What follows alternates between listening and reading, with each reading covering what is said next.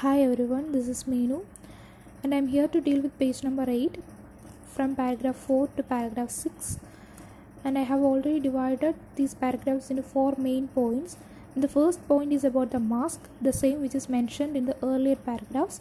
So the mask that had been given to Maurice Vlaminck in 1905 was made by savages uh, known as Fang people, Fang F-A-N-G, uh, living just north of Conrad's River Congo, and they were without a doubt among the world's greatest masters of the sculptured form. And about Maurice Vlaminck, he was a French painter and was considered one of the principal figures in the Fauve movement. Uh, Fauve, F-A-U-V-E, F-A-U-V-E, Fauve movement. Uh, so he was one of the principal figures in the Fauve movement.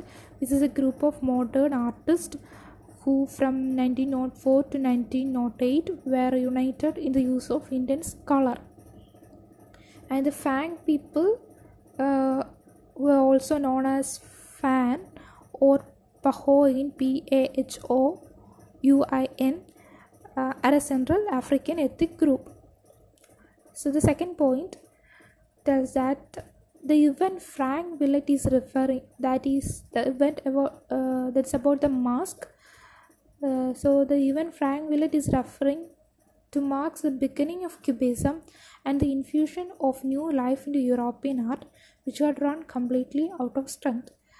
Uh, Cubism is an early 20th century avant-garde art movement that revolutionized European painting and sculpture and inspired related movements in music, literature, and architecture. And the third point all of the already mentioned things suggest that all the above mentioned things suggest that uh, Conrad's picture of the people of the Congo seems grossly inadequate even at the height of their subjection to the ravages of King Leopold's International Association for the Civilization of Central Africa.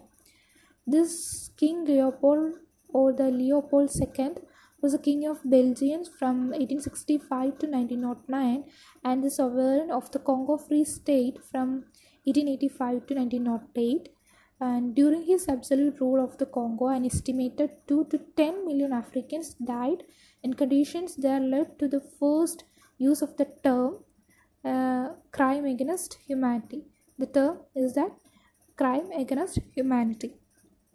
The fourth and the last point is about Marco Polo, uh, who was an Italian merchant, explorer, and writer who traveled through Asia along the Silk Route between uh, 1271 and 1295.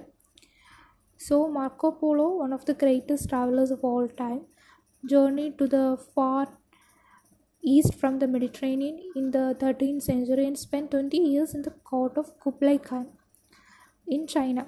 Uh, Kublai Khan was the fifth Khan of the Mongol Empire, Empire, reigning from 1260 to 1294, and the founder of Yuan Dynasty in China. Yuan Dynasty, Y U A N. And so Polo spent 20 years in the court of Kublai Khan in China and on his return to Venice, he set down in his book entitled Description of the World. Uh, so, his book titled Description of the World, and he set down his impressions of the peoples and places and customs he had seen in his book. But there were two extraordinary omissions in his account. First one is about art, and second one is about painting. Both of these were yet unknown to Europe but was in full flower in China at that time. And he even excluded the reference to the China's Great Wall, uh, which is nearly 4,000 miles long, 1000 years old even at that time, and the only structure built by man which is visible from the moon. So that's all about my portion. Thank you.